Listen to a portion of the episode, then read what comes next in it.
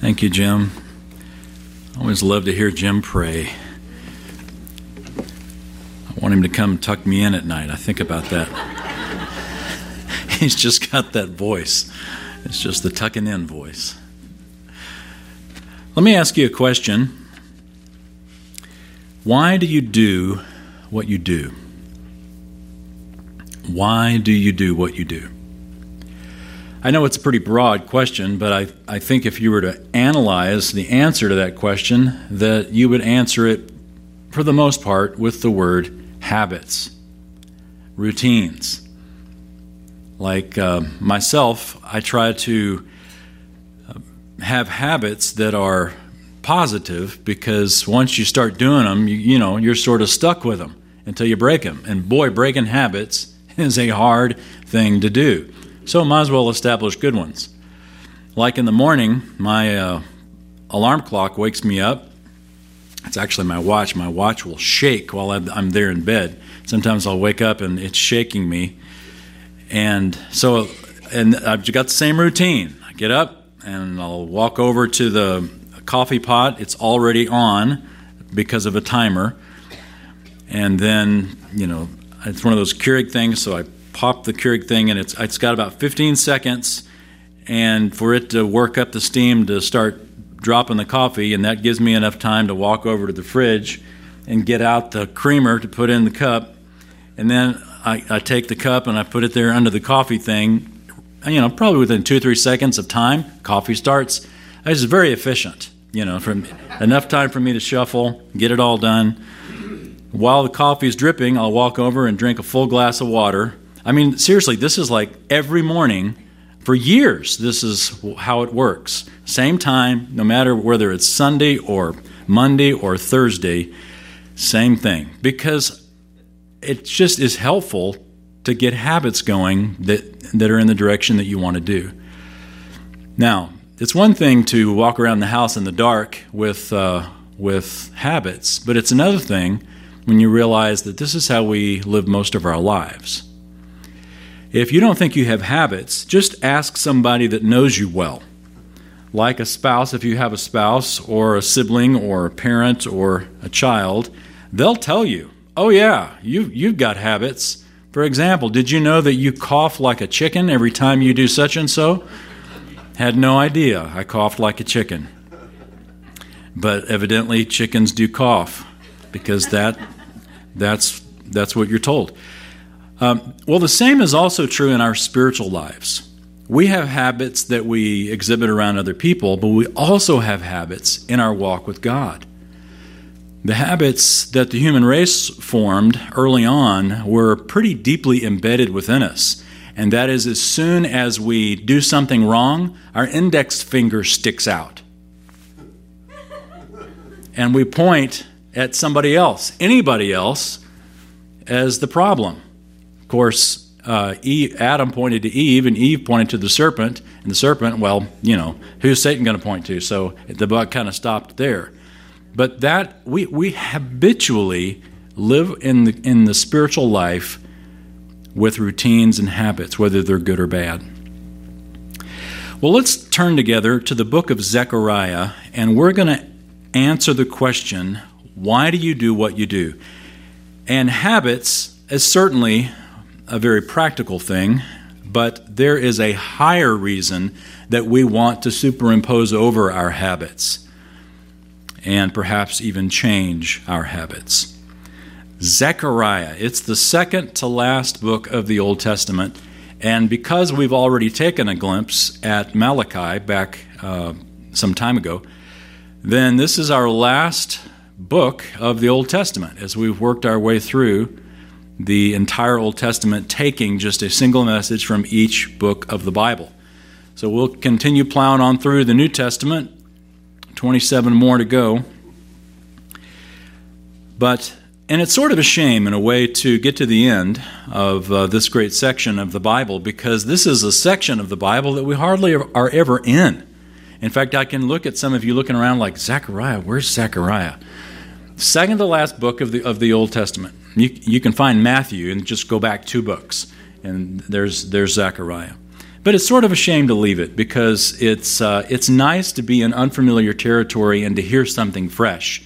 Once we get into the New Testament, you, you don't want to say it's all downhill, but it's so familiar that it's extra work to really hear it for fresh as for the first time. Zechariah is one of those books, the last of the last three books in the Old Testament are the books that focus on the return after the exile. And the Bible, if you think about it, especially the Old Testament, can be a pretty intimidating book. It can be a confusing book because it's not strictly chronological. You've got poetry that that's here, and you've got prophets that are here, and yet some somehow the poetry and the prophets all fit back into the historical section. And you're not real exactly sure what, what goes where, and it's just this these books that you read, and it, unless you understand where everything fits together, it can be really confusing. So, can we do the Old Testament in just like five minutes? Well, I bet we could. Let's give it a shot. The um, when God creates created the world, He created it good. He created it with blessing, but sin marred God's program, or you could say when it entered God's program, it marred God's blessing. And of course, the finger pointing started with Adam and Eve blaming one another, and then that has continued on with the murder of, of uh, Abel, Cain killing Abel, and the global flood. I mean, it, it, it only got worse and worse until finally God says, I'm, through one man, through Abraham, I am going to restore the blessing. God created it, started with blessing. Sin marred that. God said, through Abraham, I am going to restore that blessing. In fact, God made a promise to Abraham. And he, and he promised Abraham three things He promised him land, He promised him descendants, and He promised him blessing. The land is where the descendants would live, the promised land, and the blessing would come through the descendants to all the nations. And so, once again, God's plan was for the whole world, not just for Israel, but, re- but rather through Israel, all the nations would be blessed.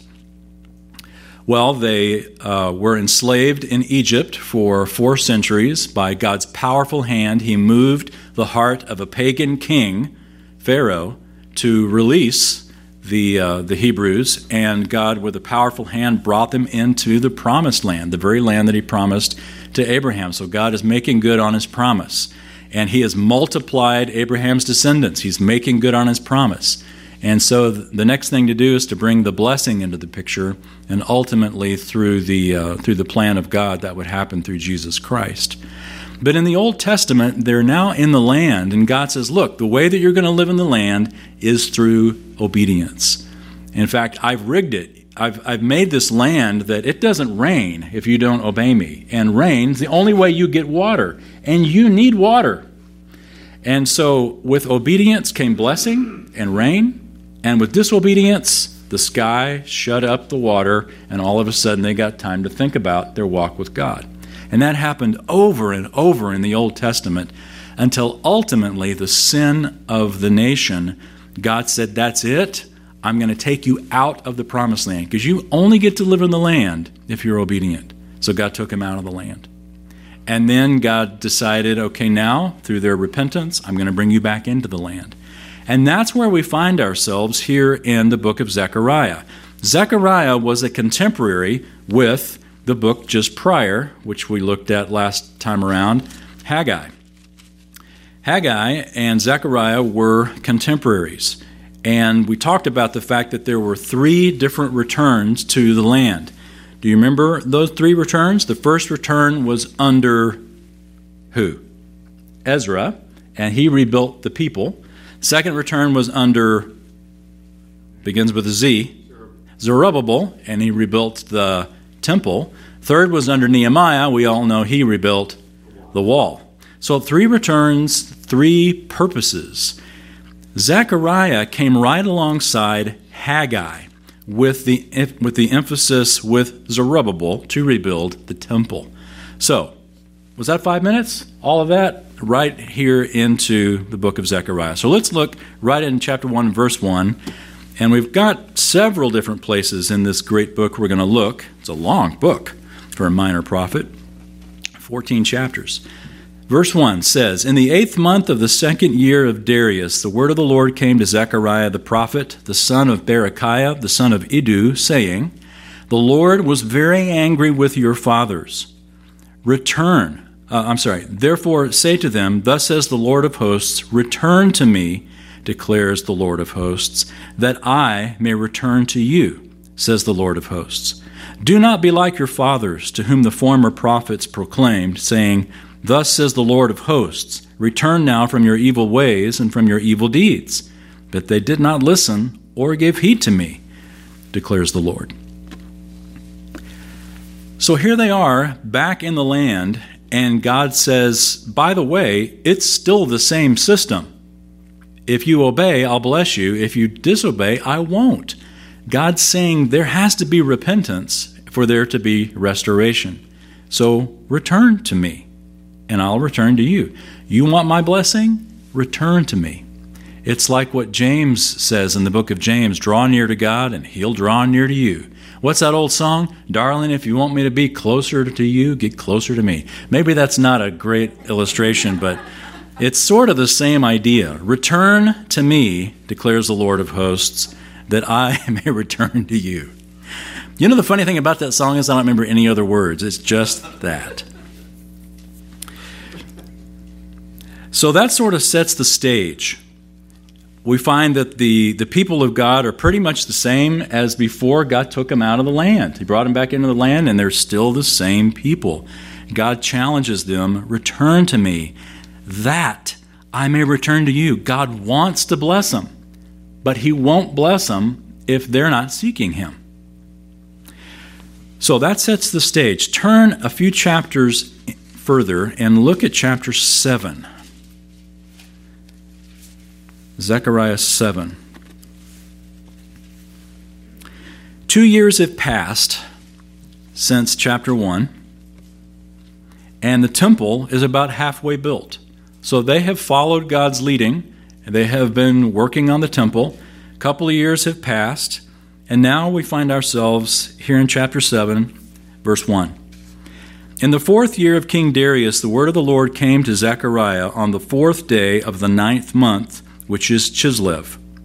Now the town of Bethel had sent Sharezer and Rigamigalik, long name, Melech, and their men to seek the favor of the Lord, speaking to the priests who belonged to the house of the Lord of hosts and to the prophets, saying, Here's their question Shall I weep in the fifth month and abstain as I have done these many years?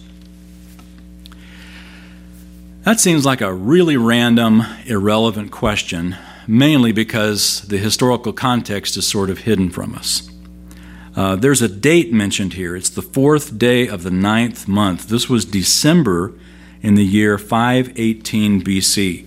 This, a delegation from the town of Bethel, just north of Jerusalem, uh, was sent down to Jerusalem, and they asked a simple question uh, was it necessary to fast or to keep on fasting in the fifth month? So, what was that about? What was that fast about? A lot of times, our holidays are uh, known by dates. Like, all we have to say is July 4th, and we immediately um, connect with what that date means. In Mexico, you say Cinco de Mayo, and immediately they know the 5th of May means whatever it means to them.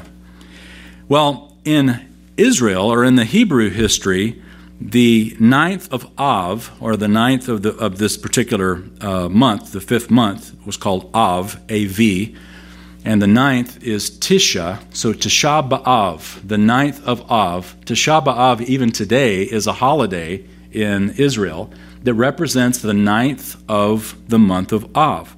And what was significant on that day is that's the day that Solomon's temple was destroyed. So what they're asking is, Look, these 70 years in exile on Tisha B'Av, we have always fasted because the temple's been destroyed. We're now back on the land. The temple is halfway built. Should we keep fasting for a temple that was destroyed, that now it's no longer destroyed? We're rebuilding it? Totally logical question. Should we continue to fast? Well, look at the answer here in verse 4.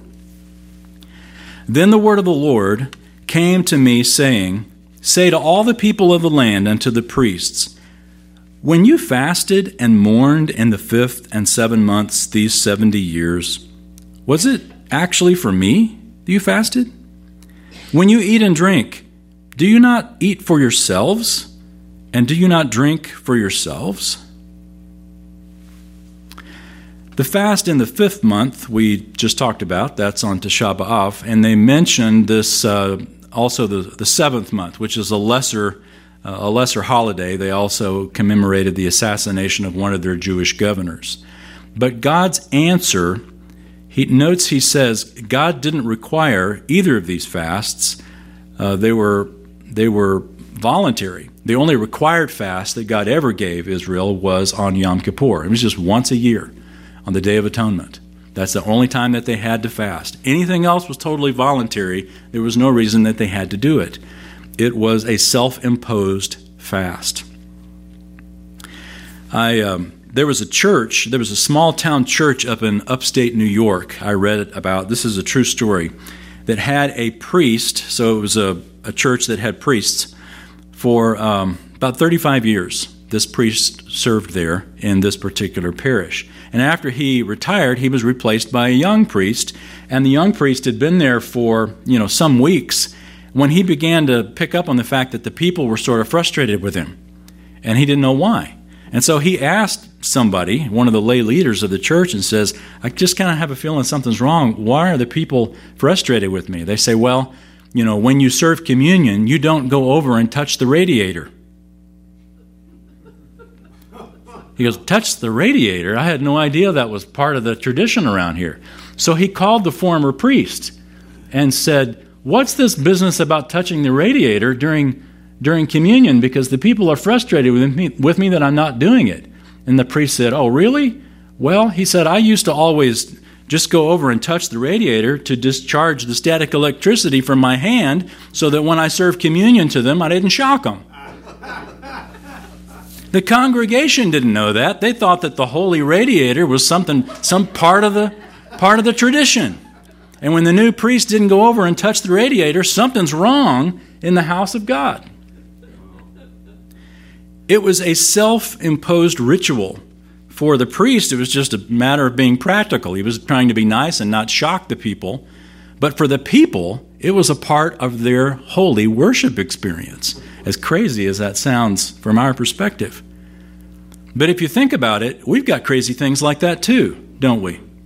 Just go to some other traditional church or some other church with traditions that do th- does things different, and all of a sudden you're going, this can't be of God.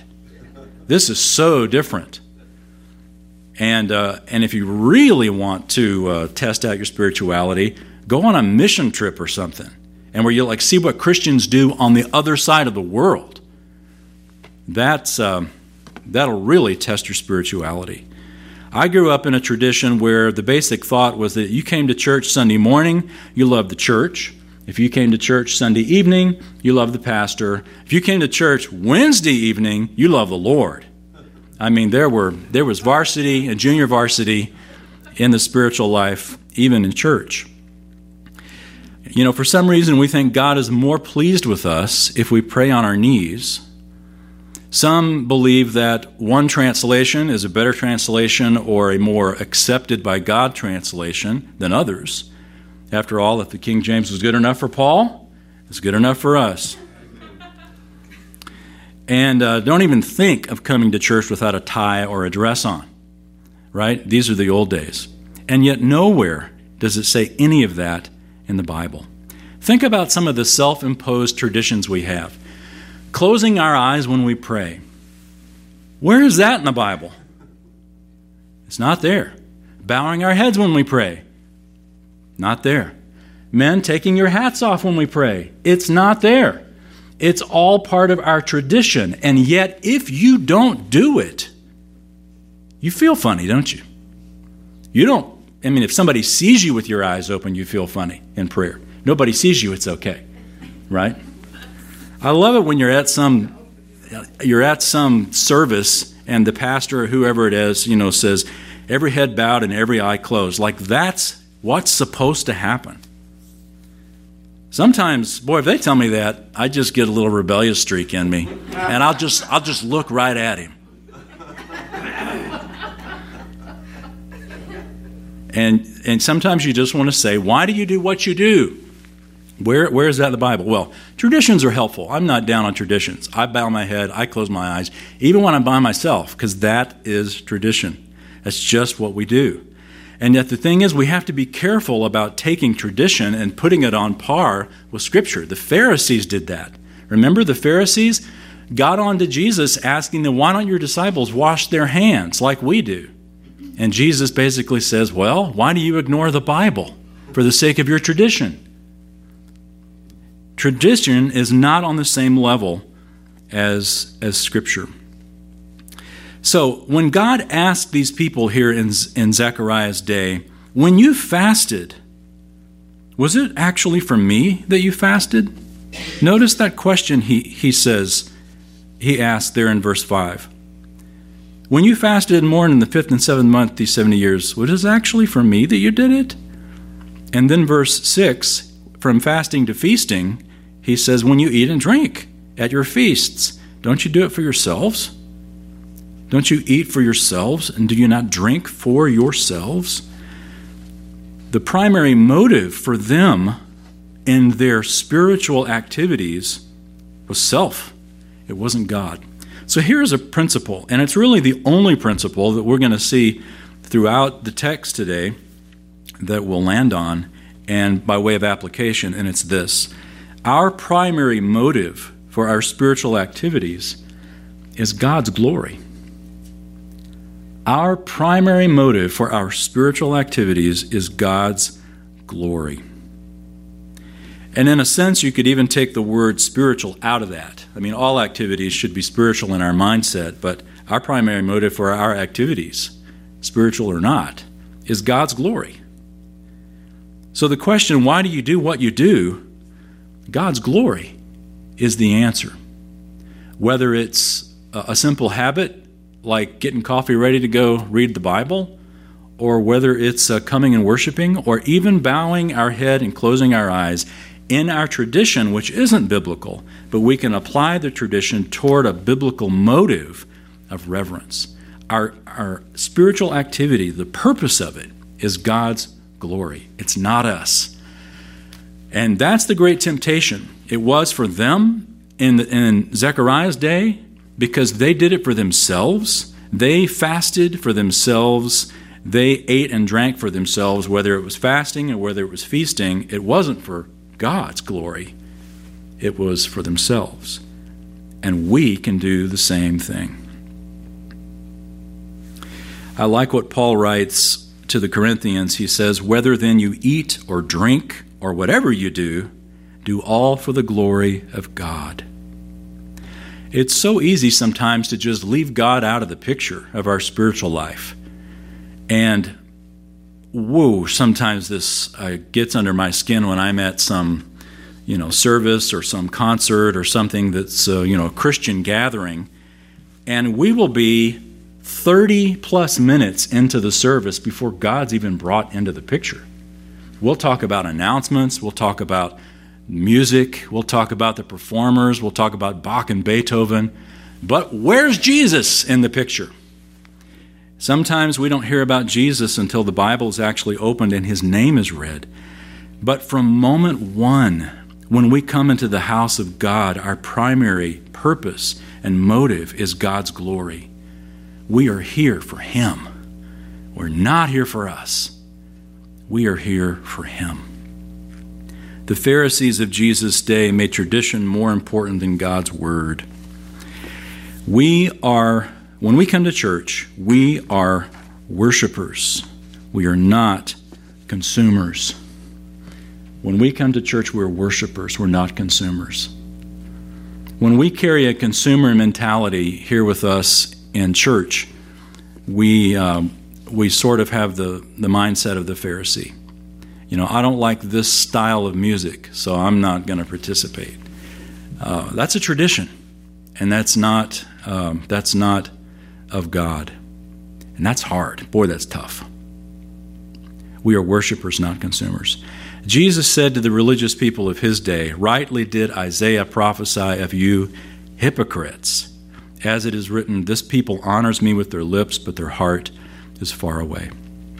So, again, our primary motive for our spiritual activities is God's glory. You know, just a helpful, helpful thing to do as you're going through, if you can break into your routine that is so set and hardwired into your, into your day, and just ask yourself, why am I doing this? What's my motive for doing this? And whatever the motive is, just reframe it to be God's glory. Just even if nobody knows but you and the Lord, the Lord knows. And that's enough. He's the, he's the only one that matters. Let's look at some other verses here in Zechariah as sort of a hopscotch fashion. So get your, your nimble Baptist Bible drill fingers working here, and let's see if we can get uh, look at some of these other verses that are wonderfully pointing to our Lord Jesus. Now we're in chapter 7. Look back a few verses into chapter 6 and verse 12. Zechariah 6 12. Then say to him, Thus says the Lord of hosts Behold, a man whose name is Branch. For he will branch out from where he is, and he will build the temple of the Lord. Yes, it is he who will build the temple of the Lord, and he who will bear the honor and sit and rule on his throne. Thus he will be a priest on his throne, and the counsel of peace will be between the two offices. Now the crown will become a reminder in the temple of the Lord to Helem, Tobijah, Jedaiah, and Hen, the son of Zephaniah those who are far off will come and build the temple of the Lord. Then you will know that the Lord of hosts has sent me to you, and it will take place if you completely obey the Lord your God. Zechariah looks to the future when a person named Branch, and in my Bible that's a capital B, and the pronouns that follow this branch are all capital H and him so we're talking about the Messiah. We're talking about the Lord Jesus Christ, whom we know as the branch. And he's called the branch other places as well. But here he's referred to as the branch who will branch out, and it says that he will build the temple of the Lord, and he will sit, verse 13, and rule on his throne, on the throne of God. So this can be nothing else but the Messiah. But notice in verse 15, the very last sentence, it will only take place if you completely obey the Lord your God. Again, to live in the land, to live in, under God's blessing, there has to be repentance. Remember when Jesus came on the scene, what was his primary message? The same message as, as John the Baptist repent, for the kingdom of heaven is at hand. This very kingdom. To sit on the throne of God is a, a prophecy of the kingdom of God. And when Jesus came on the scene, that is the very message he had he said, Repent, because we don't just live in the land for nothing. We live in the land because Israel repents. And so Jesus and John called them to repent so that the Messiah could rule. And we're, we're told here in verse 15 it's only going to happen if you completely obey. It is contingent on Israel repenting. And of course, we know that ultimately, at the time of Christ, they did not do that. Look at chapter 8, verse 19 chapter 8, verse 19. This is ultimately the answer when that delegation from Bethel asked, Should we continue fasting on Tisha B'Av or not? Verse 19 Thus says the Lord of hosts, the fast of the fourth, the fast of the fifth, the fast of the seventh, and the fast of the tenth months will become joy, gladness, and cheerful feasts for the house of Judah. So love truth and peace. Remember, Tisha B'Av, or this fast for the destruction of the temple, was a fast of mourning. And Zechariah is saying, or the Lord is saying here, these fasts in the kingdom are going to be turned on their head and they're going to be times of joy. These very days that were times of mourning are going to be times of joy when the Messiah comes. Great hope. Look at chapter 9, verse 9. Zechariah 9 9. Rejoice greatly, O daughter of Zion. Shout in triumph, O daughter of Jerusalem. Behold, your king is coming to you. He is just and endowed with salvation, humble and mounted on a donkey, even on a colt, the foal of a donkey. I will cut off the chariot from Ephraim and the horse from Jerusalem, and the bow of war will be cut off, and he will speak peace to the nations, and his dominion will be from sea to sea and from the river to the ends of the earth, meaning the Euphrates River. The, this is the bounds of the promised land. Zechariah 9 9, does that look familiar? You've got your king coming to you on a donkey? Absolutely, that looks familiar. Think about every Easter or Passion Week, we talk, we read this passage either in Matthew or John, and it points specifically to this fulfillment. In fact, keep your finger here in Zechariah and turn to Luke chapter 19. Luke 19. Luke 19, Jesus tells a parable intended to clarify that the kingdom of God is not going to come right away. He tells a parable, he says very specifically, Luke says, because they thought the kingdom was going to come right away. In other words, Jesus is saying it isn't. It's going to be delayed. There's going to be a delay in the promises of God. Then uh, we won't read the passage here where Jesus directs his disciples to go and get the colt that he's going to ride on in fulfillment of Zechariah. But let's read what happens as he's on the colt now and he is on his way into Jerusalem. Luke 19, start in verse 41, down in verse 41. Luke 19, 41.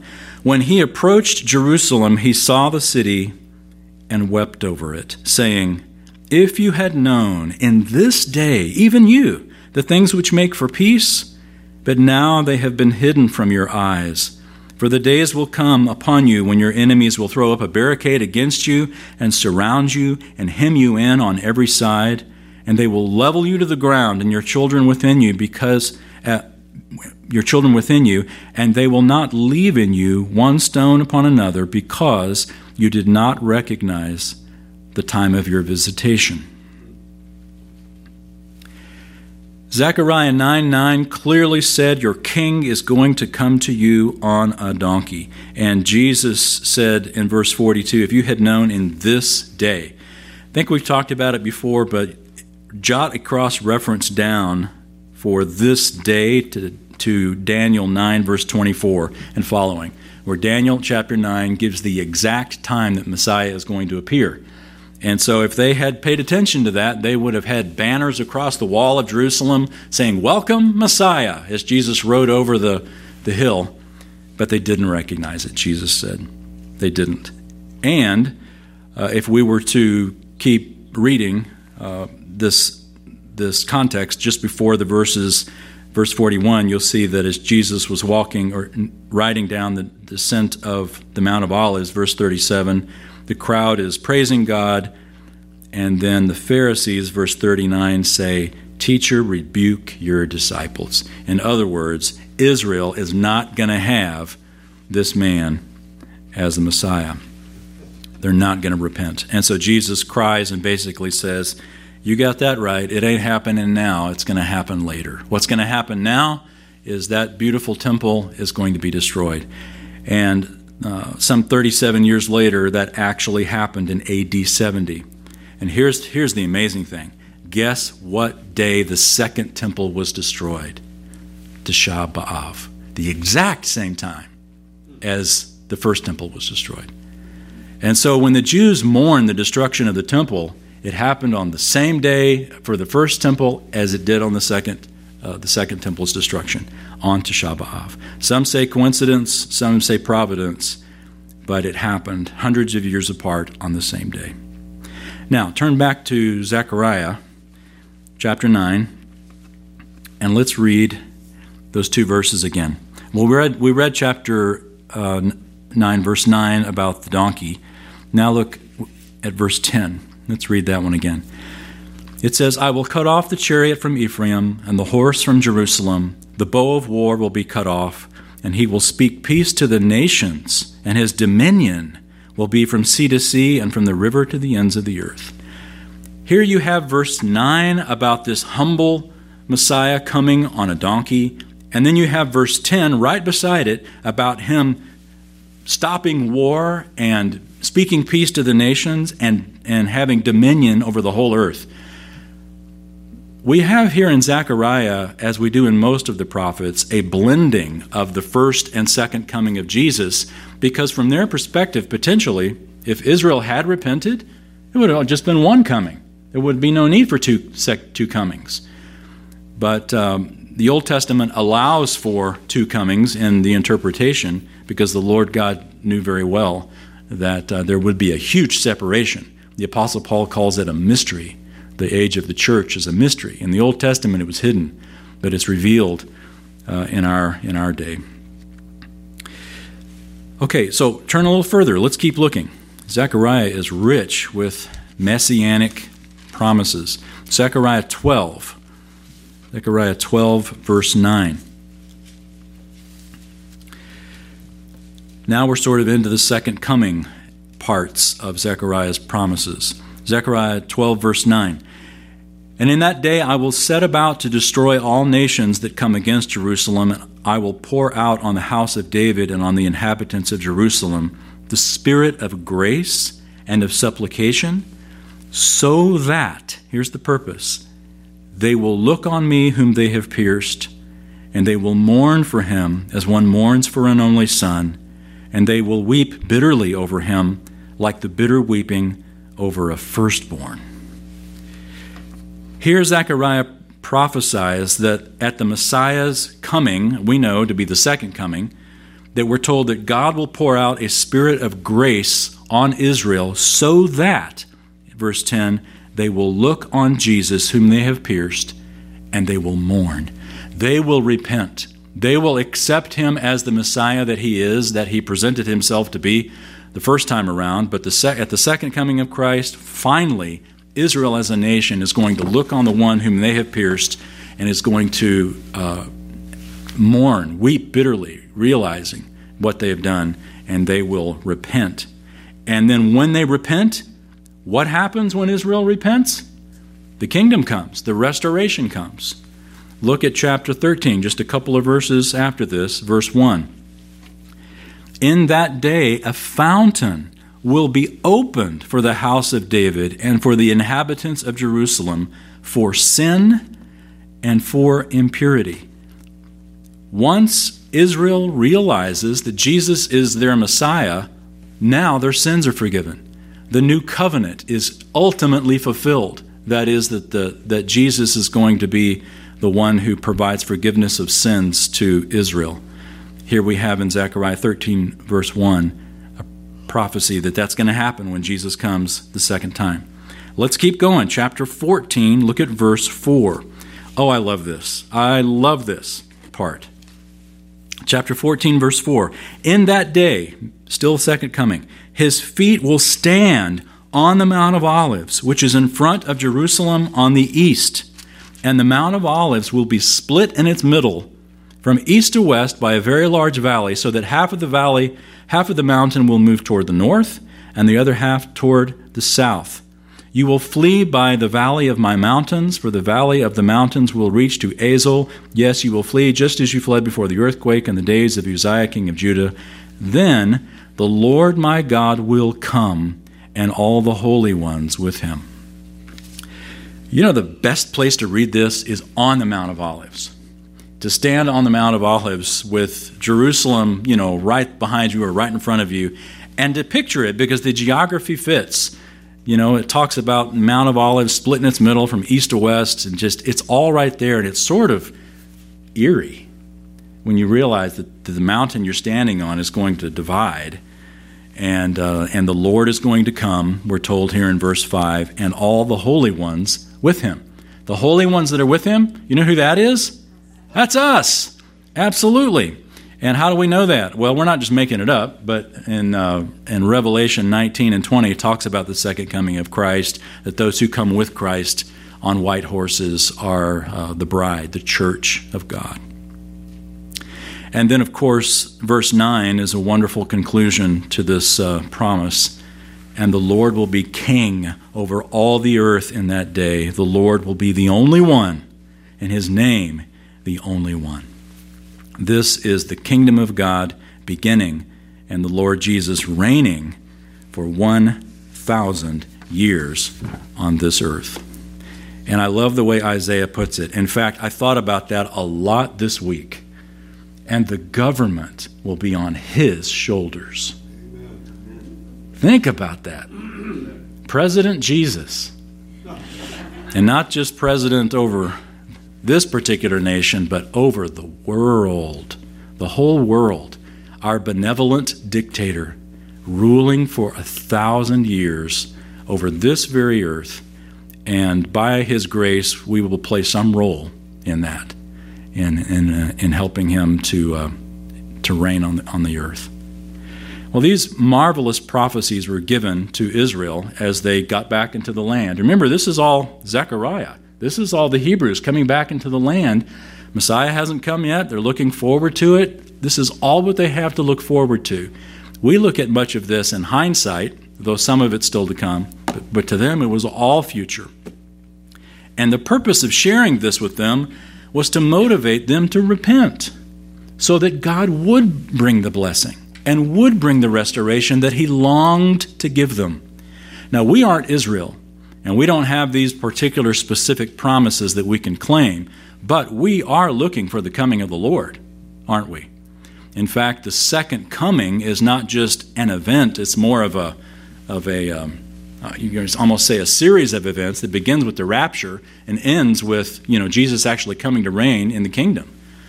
So when don't confuse the second coming of Jesus to earth with the rapture. It's two separate events, though they're sort of termed theologically as as one.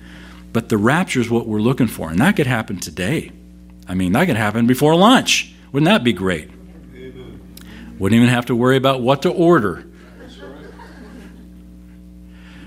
It's a great, it's a great hope. But when asked, remember, when asked why, if, if, if, they should fast, Lord, should we continue to fast? God basically came back with them and said, Tell me why you're fasting again. Because I know it isn't for me, it's for you. So, in, in a sense, you decide, because it's all about you. But that causes us to back up and, with a principle, once again to, to, to, ask and answer why do you do what you do? The answer, our primary motive for our spiritual activities is God's glory. That's why we do what we do.